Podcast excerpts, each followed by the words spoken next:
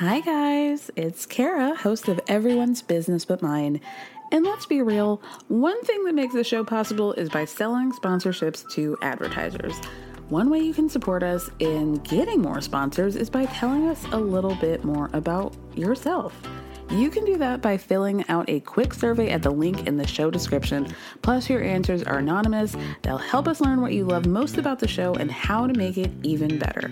The questions will ask you about the things that help advertisers understand the audience. It'll only take a few minutes, and it's an easy way to help the show. So you can find the link in the show description. Thank you so much, and stay tuned for the rest of the show. One size fits all seems like a good idea for clothes until you try them on. Same goes for healthcare. That's why United Healthcare offers flexible, budget friendly coverage for medical, vision, dental, and more. Learn more at uh1.com. It's that time of the year. Your vacation is coming up. You can already hear the beach waves, feel the warm breeze, relax, and think about work. You really, really want it all to work out while you're away.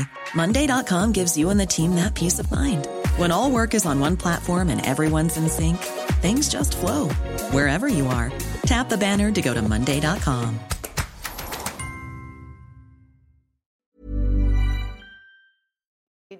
20 years ago, I stepped foot on the girls next door at the Playboy Mansion time really does do a lot of weird things. You go through time and, and perspectives start to change and you know your your ideas start to change about why. You start asking why. Why did I do that? Why did I why did I have sex with a 90-year-old man or like at that age? You know, why did I do that? Like why did I go to the mansion in the first place? Why did I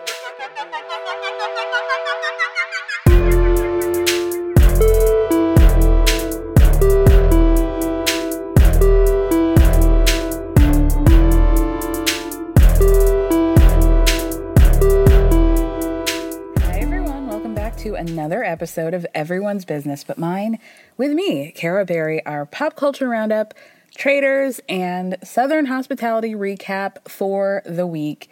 We got to get into our pop culture roundup for this week. Um, what happened? What happened? Oh, um, so last week, the, well, I can't say that Vanderpump Rules premiered, but people got access to the premiere of Vanderpump Rules, whether you went to the party, whether you were fortunate enough to get a screener like myself. I can't say anything about it until the day after it airs, but just say that I saw it and I have feelings, okay? But during that premiere party that happened in LA, they also premiered the re no the trailer for The Valley, the official Vanderpump Rules spinoff featuring Jax, Kristen, Brittany, and a bunch of people that we don't know. And by the comment section in my Instagram, it doesn't seem like many of you guys are going to find out who these people are. So I feel bad for those people who we don't know because everybody's like, ugh, Jackson Brittany, why are you doing this to us? How could you do this to us? Question mark. We have family karma that we would like to have back. We have Southern Charm New Orleans, which was a fucking gem that could come back. Bring back the gallery girls. I don't think any of them are in the art world except for maybe Amy at this point, but bring him back, even for just one episode. We didn't need this, want this, ask for this, and the it wasn't even a trailer. It was like a like a little teaser where Jax is on a um, you know, like a, in a little kid's car driving down the street and waving to everybody. So I feel bad for those who don't are unknowns, as I'll call them, because they're getting dragged down into Jax Taylor's horrible reputation, and that sucks that that really sucks. Also, like, not for nothing, I just don't really understand how Kristen's life and Jax's life really intersect. Like, she's just, you know. Are we gonna watch it, you guys? the other part of that is that apparently it's going to be backdoor piloted during episode 8 of Vanderpump Rules. So I guess this will be a conversation that is had between Sandoval and Jax that leads us right from Vanderpump into the Valley. And now that I think about it, my next question is when is Summer House Martha's Vineyard coming back? Soon? We haven't even gotten a trailer for that. So let's hop to it. I want I want my ba- my babies back, okay? Black, bring back Black Summer House. Good luck to everybody in the valley. Not so much to Jax or Brittany, who both have me blocked on Instagram. That's another story. But good luck to all the rest of you. Keeping on to our girl of the week, it's gonna be more Bravo stuff. It's going to go to perennial flop Annemarie from Real Housewives of Beverly Hills. She, as I told you, if you guys didn't listen to my recap on Friday, the American Society of Anesthesiologists came for her via Instagram and it says the real housewives know a fake. Anesthesiologists are medical doctors with more than 12 years of higher education and up to 16,000 hours of cl- clinical training. Title misappropriation has no place in healthcare. Hashtag RHOBH. So, what happened, where this stemmed from, is that during last week's episode, Crystal said that when she met Annemarie prior to filming the show, like she had met her a few months before the season started filming, that Annemarie had told her that she was an anesthesiologist, not a nurse anesthetist, as she actually is. And she was like making a big deal out of this. Annemarie, not Crystal.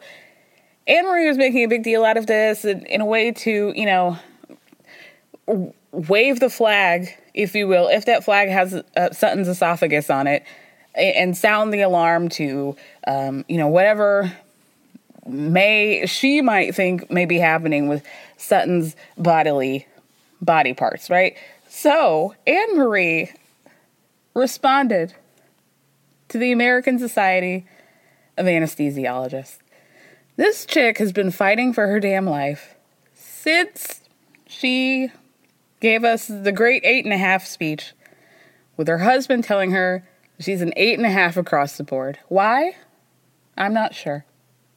However, here is her response to the ASA. I do not condone the ASA's defamation campaign. I am a CRNA, a certified registered nurse anesthetist. I am extremely proud of my profession. I will not be accused of title misappropriation because a castmate needed a storyline on a reality TV show, meaning Crystal. This is my real life and my career. I'm not an anesthesiologist, nor have I ever claimed to be one. I have immense respect for physical, excuse me, for physician anesthesiologists, and I ask that the ASA, the other anesthesiologists, show respect to CRNAs as well. This type of unhealthy discourse only causes friction and professional division. Political issues exist between physician anesthesiologists and CRNAs, which explains their current attack on me and the CRNA profession. We don't know that girl. Our goal as anesthesia providers should always be working together in order to best serve our patients, not competing with one another. My aim is to educate the public, excuse me, I have to correct myself because she says, My aim is to educate the pubic on who CRNAs are and what we do in providing the best, highest quality of anesthesia care to those we serve. The esophagus storyline was not funny. Yeah, we know, girl. We've been screaming that for weeks now. Watching the show back now, I hate that storyline just as much as everyone else. I don't think you do. I don't think you do. I would be mad at me too. It was a line of questioning I should have never started, and for that I sincerely apologize. That storyline was unauthentically dragged on for far too long, and I have been dragged through the mud in the process. I just want to highlight the quote unquote real in reality TV. Prayer hands emoji, heart emoji. Girl, no. Here's what I'm not doing with Annemarie is because she keeps bringing stuff to us. We respond as we should, which is mostly a combination of, huh? What? Ugh. Girl. And then she wants to get mad at us because of our natural reaction to that. Like, I, that's not our fault. It's not our fault. You made this a storyline. You were the one who unauthentically, well, rather, you, uh, yeah, you unauthentically dragged on the esophagus storyline for far too long. all Bravo did was just show us that you, lady, had been talking about it for four and a half hours at an event for somebody else's celebration of life. The friend who brought you on the show, her friend, celebration of life.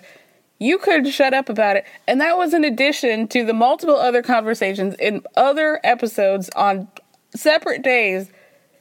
Those were choices that you made, girl. We're just responding to them. And if you don't like how people respond to them, then stop being fucking corny. Have you ever considered that? And also, like, I would like Annemarie to maybe consider that she's not that girl. Like, she's just not. She's just not that girl that she thinks she is. You think that you're telling us that there's some sort of West Side Story, Sharks versus Jets beef between physician, anesthesiologist, and CRNAs? No. I think, and, and they're using you to, to put it to the forefront for the rest of the girls. Like I don't think that's maybe that I don't I don't think that's true, Annemarie. I don't think that's true. I think that's probably a result of you doing something goofy in the past to a physician anesthesiologist like I don't know, maybe Dr. Nicole from Miami last week and maybe that's where all this is stemming from. So girl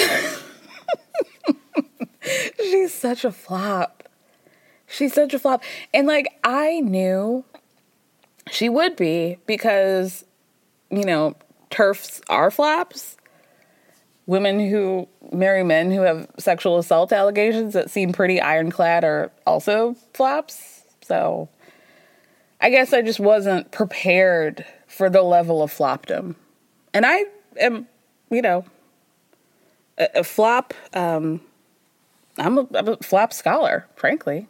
So Maybe maybe I'm not a physician flopologist, but I could probably be a certified registered nurse the flopologist.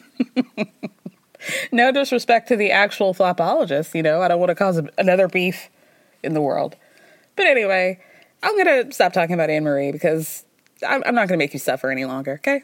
And with that, we're going to end with possibly another new um, segment for our pop culture episodes, the headline of the week, because this really made me giggle. And there are so many that happen, and I'm like, I need to share these with you guys. I really do. So, the headline of the week for this week comes from none other than Kendra Wilkinson via a People magazine exclusive, and they made sure to say that, which really made it that much better for me. Kendra Wilkinson defends getting high at a Sublime concert the day Hugh Hefner died. Quote, I owe him nothing. now, I think for the matter of journalistic integrity, we should clarify that it was Sublime with Rome, not the OG Sublime, because one thing about me, guys, I actually was like a true to it 1996 to 1998 huge fan of Sublime. Like I could I could do it with the best of it. They were one of the first CDs that I ever bought. like I actually really loved Sublime back in the day. So, you know, I, I think the clarification is important. Um, but the article does go on to say when Playboy founder Hugh Hefner died in September of 2017 at age 91, Kendra Wilkinson wasn't sitting at home mourning.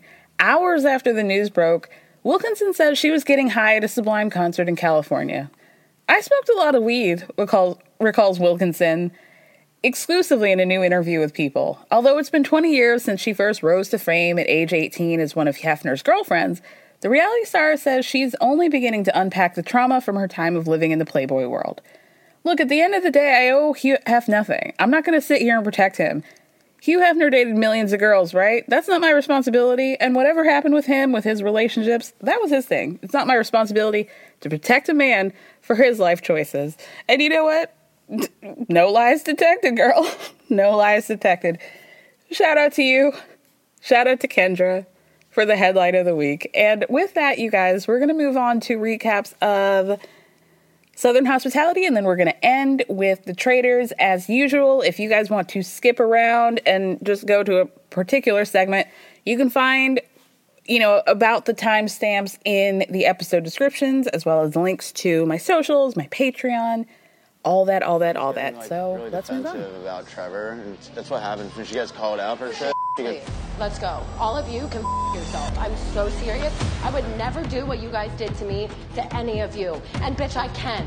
I can. You want to play checkers? Let's play chess. What? The f- LOL. Let's go. So I love this episode of Southern Hospitality because it was just so silly. Like it was giving me the silly vibes of early Vanderpump Rules. I'm not going to say it was good, as good, but the vibes were there. The energy was there. And also this was a Pride episode, so maybe I was getting a little nostalgia, if you will, just watching a bunch of straight people um, scream at each other rather than celebrate Pride. So that's fun.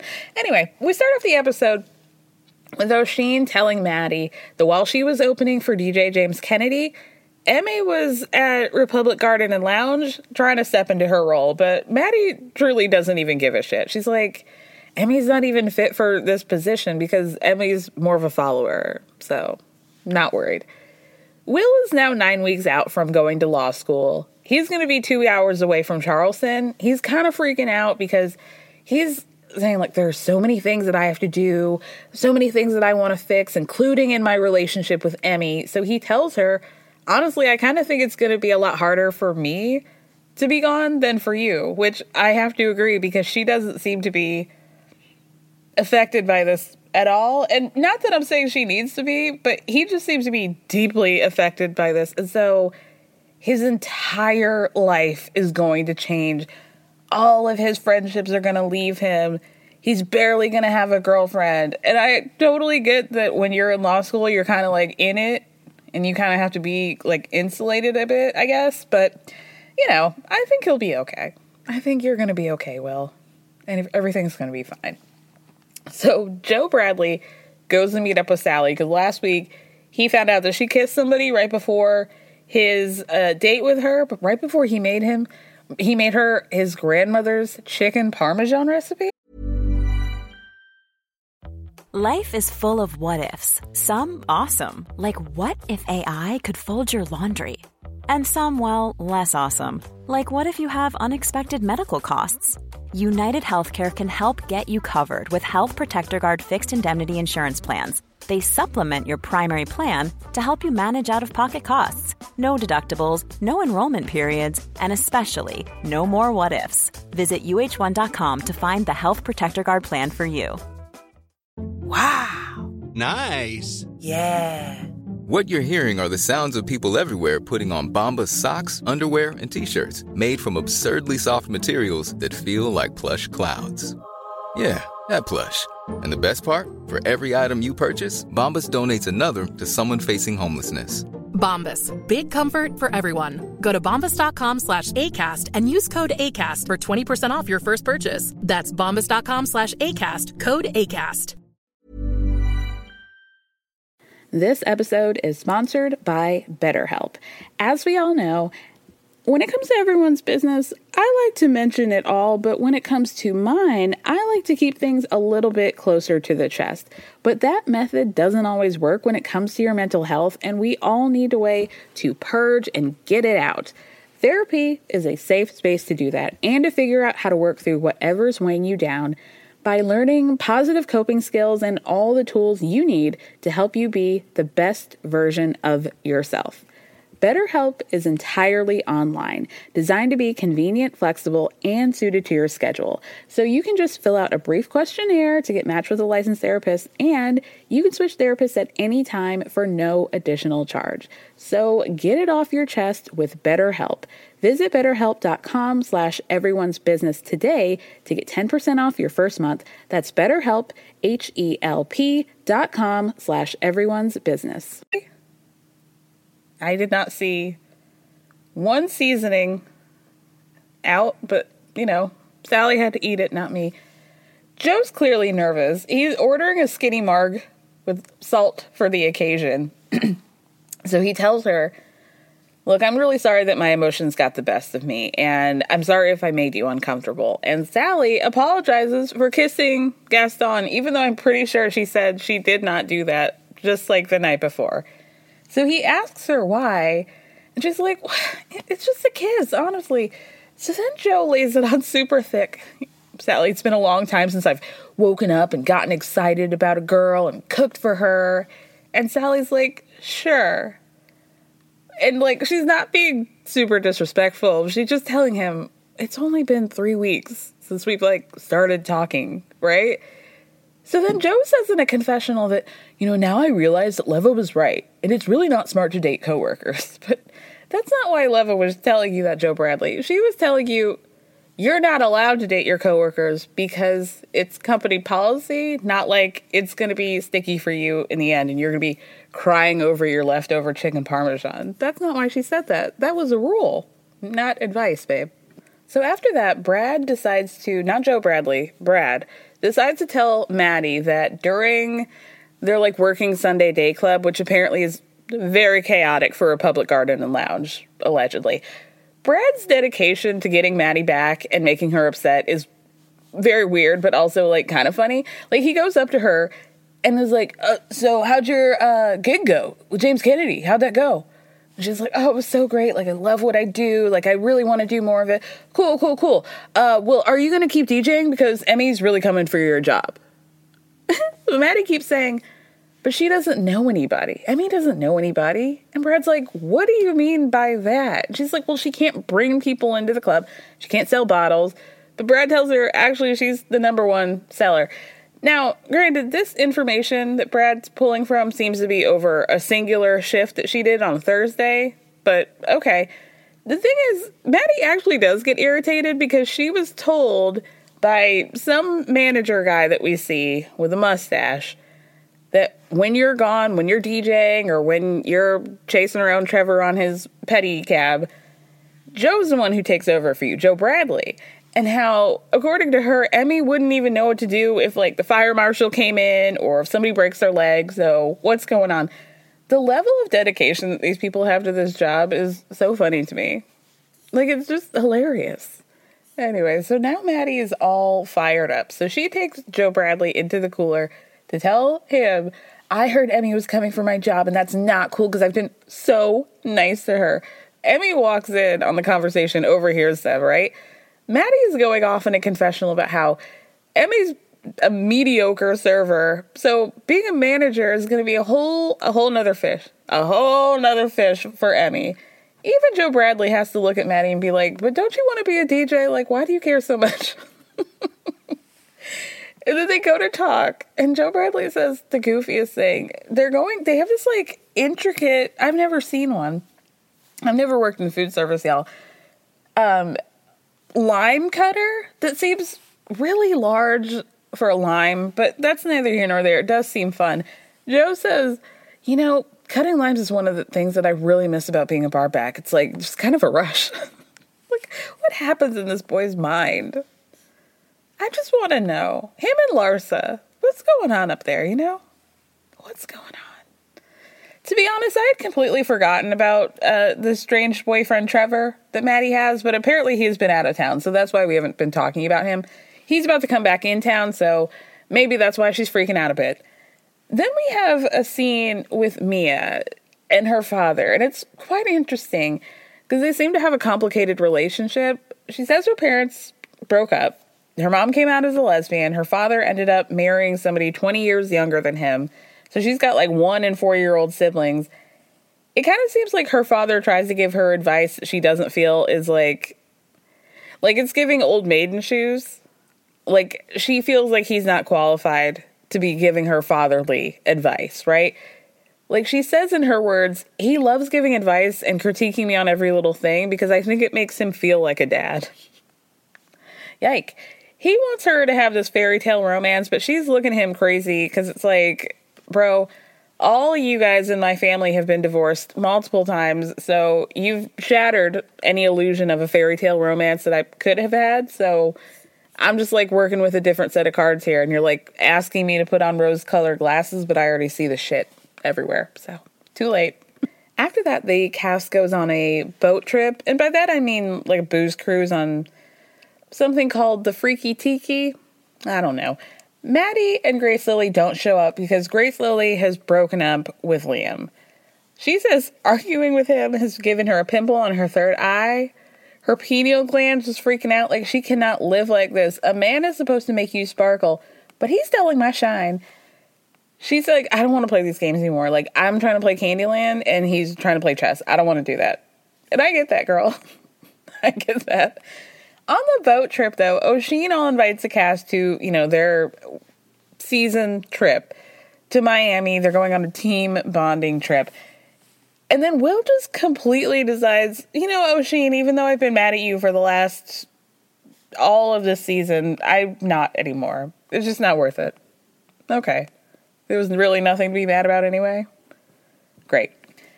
So Maddie goes home, like to her house with Trevor. She has not been there in a month since she threw his phone on the ground in the alley, as we saw. He's pulling out all the stops. He's got his white linen shirt on. He's making her lamb chops. He's clearly washed his hair. Maddie says in a confessional, it's weird to be back in the home that they got together. She's looking at all the places. We fucked over here. We fucked over there. How is he living here and not thinking about all those things? How does he do that? So Trevor's like, you know, I miss you. I miss having you next to me. I want you to come home. I want you to be my girl. And that is like, I'm not ready for all that, bro. Like, I just feel like you're to switch on me and start being a shit boyfriend again. So he tells her, Well, I think you're amazing. And I think you're my person. And I'm trying to get back to that. Like, uh, you're, girl, leave him. He's not listening to what you said. He's just running his lines. He doesn't give a shit. He just wants you to stop being mad at him, girl. So, of course, the next morning we see them in bed together, just giggling and shirtless. So. Listen, it be like that, girl. No judgment. I've been there. I've been there. Then we see Grace Lilly leaving Liam's apartment. She's got her cat Fergie up under one hand and a half empty box of vegan hot dogs in another. She tells us that she went over there with a plan, okay? She gave Liam some one last Grace Lilly lovin'. And then while he passed out, she just dipped. she took her vegan hot dogs and dipped, okay? Poor Fergie loose in that car.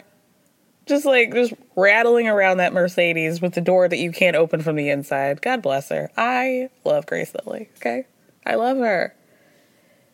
After that, some of the cast pulls up to Republic Garden and Lounge. It's like some of them are working, some of them are not. Joe runs into the girl who said that she started this whole Trevor rumor, that she's the one who hooked up with him. So he asked her, Well, what happened, right? So I don't just hear it from Brad. She's like, Listen, we were like instant attraction. We met at Republic. He is trying to leave really quickly because obviously that's his girlfriend's bar. He doesn't want to get caught. So then she pulls out her phone to show Joe and TJ a video of her with Trevor. They're walking down the street. She's kind of grabbing around his pants, and he's like, Are you grabbing my penis right now? And then he gets in front of her and just starts twerking, and she grabs his ass, and it's like, you know, pretty flirtatious. Not something that I would do with my friends' boyfriends or husbands. Like, I would think that they would find that pretty inappropriate. So they're having pride the next day. Joe's like, I want to call her right now. Should I call her right now, guys? Should I, I really want to call her. She's my best friend. Like, no, you're not. you're not best friends with Maddie. But then he is able to talk him off himself down from the ledge. He's like, I'll just tell her at Pride tomorrow, right? So everybody's doing what Leva refers to as team building for Pride she tells on herself. She says, We don't hire uh, designers for our Pride after party. We just get them to do it. It sounds like you're exploiting them for free labor. But whatever. Emmy takes Leva aside to be like, I'm really ready to lick your boots, girl. I mean, have more responsibilities because the girls really look to me when we're working and I'm ready to like take more on. So Leva tells her, I've been noticing you, girl. This is another very smart move on Leva's part. You know, I, I think things don't happen overnight. You know that, of course. But I do think that when Maddie's not here, you could kind of step into a Maddie role. Get out there, kid. That kind of competitive competitiveness is like really good, you know? Keeps people on their toes. Girl. is so crazy to me. Maybe I'm just like not getting it. I don't know. I think because I've never worked in food and bev, I've never worked in nightlife, I've never been a bartender, I've never had this sort of like culture.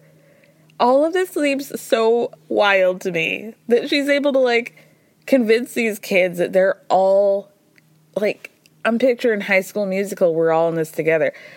It's so wild to me when like, why do you want this so bad? I don't get it. Like even in my 20s, I'd be like, what? Why? why? Anyway, Joe takes Maddie inside while they're all decorating for Pride. Listen, I don't know if you're getting back with Trevor or not, but like before you do, I just heard from that girl. And he got the video from that chick and shows it to Maddie on his phone. Her response is, fuck no. L-O fucking L, okay? You know, it's just really frustrating because, like, Trevor and I already talked about this. We talked about this a month ago. I know that they didn't kiss. I talked to the bouncers. I talked to Trevor. They both said it didn't happen. I know it didn't happen. So Joe's like, listen, I'm just trying to look out for you. She's like, no, I know who's doing this. The person who's been coming for me for a year, meaning Brad. like he's all dastardly deeding behind the scenes, which he is, which he is. So then she's like, I know you would never do that. He would, Trevor would never do that to me at work. And Joe's like, but he did. He's done it before. so Maddie gets all activated. I'm over it. If I see that bitch, it's done. Talk about something else, you guys, okay? She starts grabbing herself, try to leave again, and she says in a confessional, every time my friends go, see me go one step forward, they're trying to pull me three steps back. They should just stay out of my business. Why would your friends want to do that? That's psychotic. That's not true. That's not true. Now, this is 20, 20 something stuff. Like, you think that a whole group of people is actively campaigning against your happiness because of Trevor? Baby, open your eyes. Open your eyes, babe. So as Maddie's getting ready to go, Joe goes over to the bar where everybody else is, and he's giving everybody the tea about what just happened, right? So she hears him telling everybody because they're in an open space, and he's just talking normal. She's also like five feet away. So she goes everybody, and she starts getting defensive over Trevor, and like she's like, "Fuck everybody! I would never do that to you. I would never do what you guys did to me." You see why I call her a laryngitis girl? I could do it, bitch. I could do that to you. If you want to play checkers, I'll play chess. And I'm not talking about Joe Bradley. it, Matt, uh, Emmy's there at this point, Will, and Brad. So she's referring to them.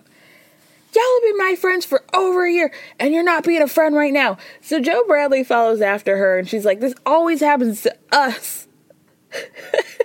Every time we're happy, they're just trying to bring us down. Girl, what are you talking so now everybody's conspiring against you and Joe Bradley. Like these people, they don't have anything better to do.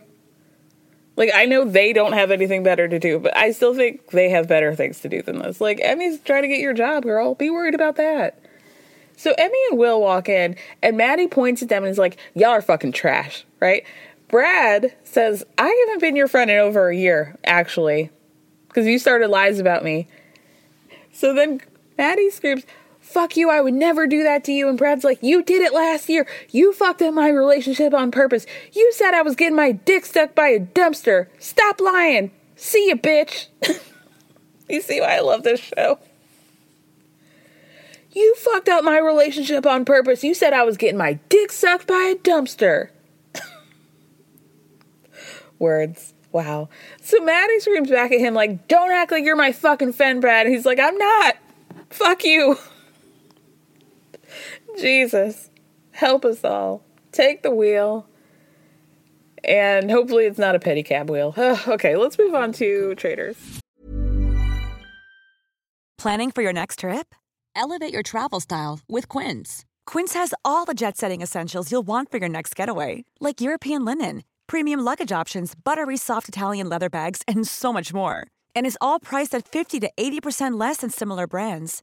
Plus, Quince only works with factories that use safe and ethical manufacturing practices.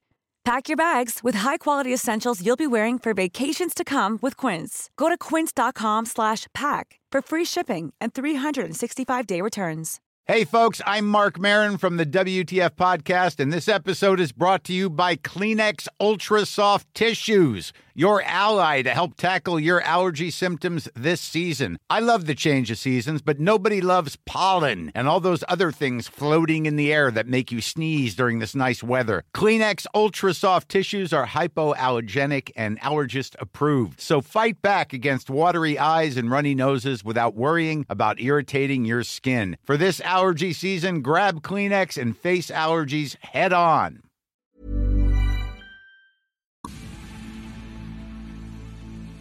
You to go in there and try to throw me under the bus. Wait, what? What happened? But when you do stuff like that, it brings attention to me. Like, oh, they work together, they're on the show. I'm like, are you kidding me?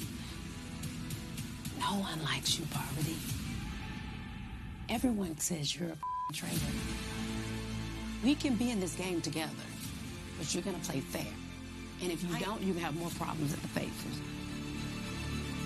What she did tonight was unacceptable, and I will not tolerate it at all. I'm playing very fair with you. So don't do that to me. Both of you. All right, you guys. Episode four of The Traitors did not disappoint. I was like seated, entertained from start to finish. So let's get into it. So last week we ended in episode three with a cliffhanger because Parvati's running around manically with that rusty chalice trying to get anybody at all to drink out of it so she can murder them in plain sight, right? Even though I thought in episode three, this chick is running out real crazy. Like, how is she not being completely obvious to people? She, this bitch, Parvati, gets off flawlessly because Ekin-Su, they're all around a, there's a few people around a bar. It's Ekin-Su, she's talking to Dan, the other traitor, asking, Oh, who do you think the traitor is? And he's like, I don't know. You know, I only know who the faithfuls are, just playing his game, right? Ekin-Su says, When I leave this show, I'm gonna find out. I'm gonna fuck these traitors up, right? And Parvati hands her the cup and goes, Well, cheers to that. And she takes her sip, kills herself unknowingly, tells Parvati, I love you, and I would never think you're a traitor.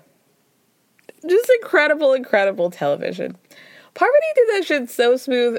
Dan, who's literally sitting right next to them, didn't even notice that she did it. He thinks maybe she failed. I don't know, right? Then we find out out of nowhere, just randomly, no explanation whatsoever. Deontay left. Remember last week he was like in a pool of tears that Phaedra was cleaning up with her six inch acrylics. He just left. I think he really could not take the pressure. And the pressure was getting worse. And I felt for him like what a what a sensitive little soul. People were saying that maybe he was like he was like he is a boxer, so maybe there was like some CTE happening and that was you know, responsible for his emotions. I don't agree with that necessarily. I just thought he was like sensitive. I thought he was a true empath, and he just like couldn't take the the backstabbing. Poor thing. Poor thing. I feel for Deontay. I want more for him. Maybe he should go on like something something a little easier. A little more gentle. I feel like he should be on our TV to like teach us something about life and, and love. The Traitors was not it. And I wouldn't even say like Celebrity Big Brother either. That might be a little difficult for him. So uh, we'll find something for you, Deontay. Uh, there's there's a path for you. I really think there is. After that, Phaedra, Dan, and Parvati all get to the breakfast room first so they can talk some game a little bit. Find out did Parvati actually poison somebody? Like, what's going on, girl? So she tells them listen, you guys, I had to do a Hail Mary pass and just kind of give it to Ekin-Su. And Phaedra just starts fanning herself with a napkin, like, oh, Lord, not Ekin-Su. Now, mind you, she voted her to banish Ekin-Su the night before at the round table. So now the reason why she's fanning herself is because she thinks the heat is about to be on her for possibly being a traitor. Like, oh, you wanted her to leave? She left. So what's good, girl? So the heat starts also getting turned up on the housewives because they're all kind of buddied up with each other. Larsa, of course, is very Larsa centric at all times. And it's like, everybody that I'm close to has been kicked out. Like, Marcus is gone. Who else left that she was so close to? I don't even know. And neither does she. She's just talking about Marcus. So, like, if MJ leaves, that's my whole inner circle. So then who walks into breakfast after everybody else streams in but Ekin-Su, right? Alan Cumming. So now everybody's like, well, nobody died last night. Like, what happened? So Alan Cumming walks in. He's usually never at breakfast. Okay. So this is like a big deal. You guys need to dress for a funeral. Somebody was murdered in plain sight last night. I can't do a Scottish accent. And I, my apologies. Okay. That was bad. Even for me, that was bad. Somebody was murdered in plain sight last night, okay? So they're all looking around. Pete from The Bachelor's like, okay, well, something must have happened. What happened that we didn't see? Was somebody poisoned? He's like, right out the park. Got it. So everybody's separate after breakfast. Larsa tells some of the other housewives that, um, and also Kevin from Bling Empire, that she feels like whoever the traitor is is very alpha because they've been taking out mostly men, mostly big tough men. Johnny Bananas, I guess, was Johnny Bananas in her inner circle?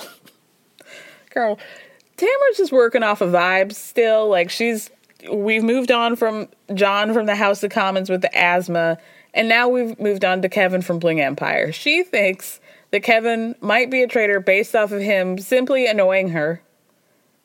He's eating with his mouth open and that's pissing her off. So he might be a traitor. this is the information that Tamara's working with. And now every season of her tenure on Real Housewives of Orange County makes a lot of sense. We're just we're just feeling things. And they're incorrect for the most part. I mean, nobody wants to watch somebody eat with their mouth open, but that's that does not a traitor make. But other than uh, the mouth eater and strong alpha male, Everybody else kind of thinks that it might be Ekin-Su because she's just being loud and bold and traitor like, in their opinion. I have not seen evidence. We don't really see it, but everybody's saying it. Dan is working on his own campaign. This man is starting to really irk my soul. He clearly thinks that he is the smartest man, and we do need to be specific about that here. He clearly does not view Parvati as an asset. Well, he views in, her as an asset to him winning. So he's running this whole like double, triple deception situation on his own where he's planning on using Parvati to take Phaedra out and then take her out on his own. Because he thinks Phaedra's weak, and like clearly you don't watch the Housewives, babe do you know the sort of tomfoolery that this woman has gotten into? And I'm not even talking about the rape allegations, all the other stuff, the pregnancy, dates alone. This woman is a trained liar. Let's talk about the husband. Let's not. I'm, I'm not trying to get sued, okay? But like, we all know that, like, you think that um Apollo was doing those dastardly deeds on his own, you guys? Married to a lawyer? And that she had no idea. Like, you know, this is one of the great things about the housewives is that we have so many just hidden doors and walls that move and things we don't talk about, like the fact that clearly Phaedra Parks allegedly Phaedra Parks has the capability to be running some sort of scamming ring and to be married to the man who's willing to be the face of it. That's all I'm going to say. Okay? Let's move on. After that, Alan tells them that their challenge for the day is to walk around in a wet Scottish forest, and there's going to be an old uh, horse-drawn carriage that everybody can get in when they feel or when they when they get safe.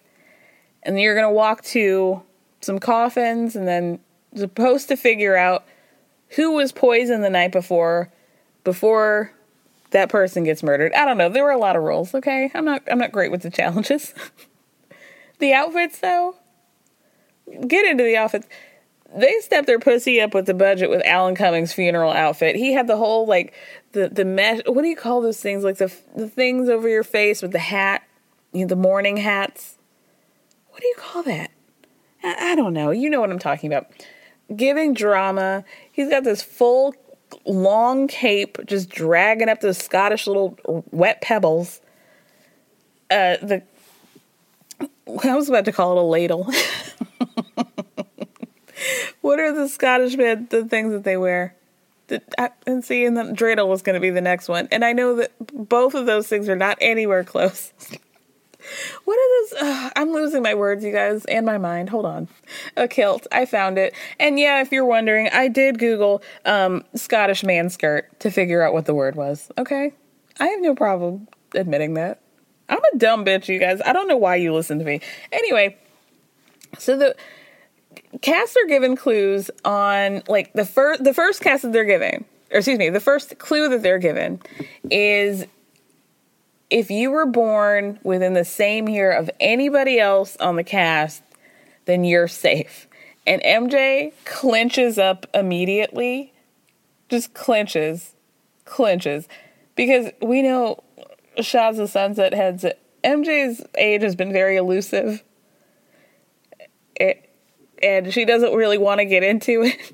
she says Tommy doesn't even know how old she is. Her own husband doesn't know how old she is. So she's like, I'm just to sit here, chill in the cut, and let you guys scream out what year you were born in and hope that um, I actually would rather not be a winner at this point. so they find out that um, Larsa and Sandra were both born in 1974, and Sandra looks like you just smacked her on the ass. Like, she says in a confessional, I'm pretty surprised that Larsa and I were born the same year because I thought she was at least 10 or 12 years older than me. now, granted, Sandra is, she does have braces. I wouldn't say 10 years older I would say you guys look the same age. Just it's just hitting different. It's just hitting different. Also, Larsa is wearing a full midnight blue crushed velvet jumpsuit to this funeral challenge. I, I don't even know how you would buy that. So everybody gets eliminated except for MJ, Ekin-Su, and Parvati. They have actual wooden coffins made for these chicks in the woods with a hole for one of the coffins to go in later. And they make them get in these coffins, and then everybody has is given a black rose, and they throw the rose into the coffin of the person that they think was murdered the night before, and they have to say why. It is a unanimous vote from everybody that it was MJ, mostly because they feel like she's strong and that she is outspoken, and because of that, she probably has a target on her back obviously they're wrong. They're supposed to get $20,000 for this challenge. They lose. I really had to crack up because Alan goes over to announce it was Ekin-Su that was murdered and he slams her coffin shut. Just a little aggressive. And did they actually make her stay in that coffin while they put it in the hole and pretended to bury it? Like they were shoveling actual dirt over that coffin did I put my head down and did not see the moment where she got out of the coffin? Because it just seemed like Alan slammed that shit shut that they actually were just like pretending to bury her, which is wild. I would have also liked to see the footage where they're just like, okay, Parvati, could you just go right off camera real quick while we pretend to bury you in this coffin? we're we're not going to take you home. You're going to have to walk home with everybody else. Just just get out of just get out of the shot just real quick. Get out of the coffin and just get behind the cameras, please. Thank you. So then they get back to the house. Sandra starts hanging out with the wives, housewives, because she's got her own game going on. She's like, even though Larsa gets under my skin real bad, I feel like she's running the cohort of the housewives, but I also feel like she's got a big mouth. And I could probably figure something out for her. So she starts palling around with them everybody starts to think that maybe Larsa might be it. Larsa and her cohort, which is uh, Sheree, Phaedra, and Sandra, go over to look at the board of all the contestants to see which of these alpha males that Larsa has her hooks into energetically might be the actual traitor. So then, Phaedra looks at it and goes, Well, it can't be Bergie. And Kevin's not smart enough. Maybe Dan? Maybe CT? CT's an alpha. Kevin can't, could not possibly be him. And I was trying to think of who was the one from last season that everybody was like, you're entirely too stupid to be a traitor. You would have outed yourself from the, right from the beginning. So we know it's not you. I'm trying to think of who that was, but I can't. It was good though. I remember and that was it was Ryan Lochte. oh, that's funny. So then we get to the round table, and Janelle from Big Brother accuses Larsa of being the one who did the poisoning. Because after Marcus left at the breakfast table, she did a cheers to everybody, which Janelle thought was very weird. And Larsa goes, You're telling me what's weird? Cheers? I think you're weird. I think how selfish you are is weird. You think I would murder your my own boyfriend? I think you're weird. I would love to go toe to toe with Larsa. I think you're weird. So Pete from The Bachelor says, no, it's actually brilliant because nobody would suspect that you would murder your own boyfriend. So then Larsa uses her alpha male, big guy as a traitor defense to accuse CT of being the one taking out the other guys. Parvati starts throwing shots at all the housewives for being performers, like being some fake shit. And then Phaedra starts getting real hot under her faux fur collar and tells Parvati, don't do that about the housewives, okay? The only people that I'm friends with here are Sheree and Tamara, okay? Not Larsa, okay? Larsa ends up getting the most votes as everybody thinks she's a traitor, even though I'm not really sure if Kevin's vote should count because he did just write Lars on the chalkboard and not Larsa. So after the roundtable, obviously she tells them that she's a faithful and, and she she leaves, right? Bye, Larsa by Larsa. So after the roundtable, the other non Bravo people start realizing there's this like housewives and MJ and everybody else kind of division, and it's starting to be a problem because they have to figure at least one of these housewives or Bravo people has to be a traitor, right? So when they get to the traitor meeting, it's Parvati, Dan, and Phaedra. Phaedra gets pissed off because Parvati at the round table tried to call her out. And she's like, oh, I'm hoping that maybe Phaedra will just think I'm playing, right? Phaedra gets in her ass, okay? she takes that cape, that hood off of her cape. It, don't play me, bitch. Not cool. Everybody thinks you're a traitor, by the way, Parvati. And I'm playing very fair with you, so don't do it to me. And that's for both of you. You and Dan. and they were both like, oh, and that's how you're to learn not to fuck with the housewives, okay? You're, y'all to learn today. And I cannot wait for episode five, you guys. Thank you so much for listening. If you want to give me a five star review on maybe Spotify or Apple Podcasts, I would greatly appreciate that. It's a great way to start the year, even though it's January 22nd. Don't worry about it. Thank you guys so much for listening. Thank me for speaking. Love you. Bye.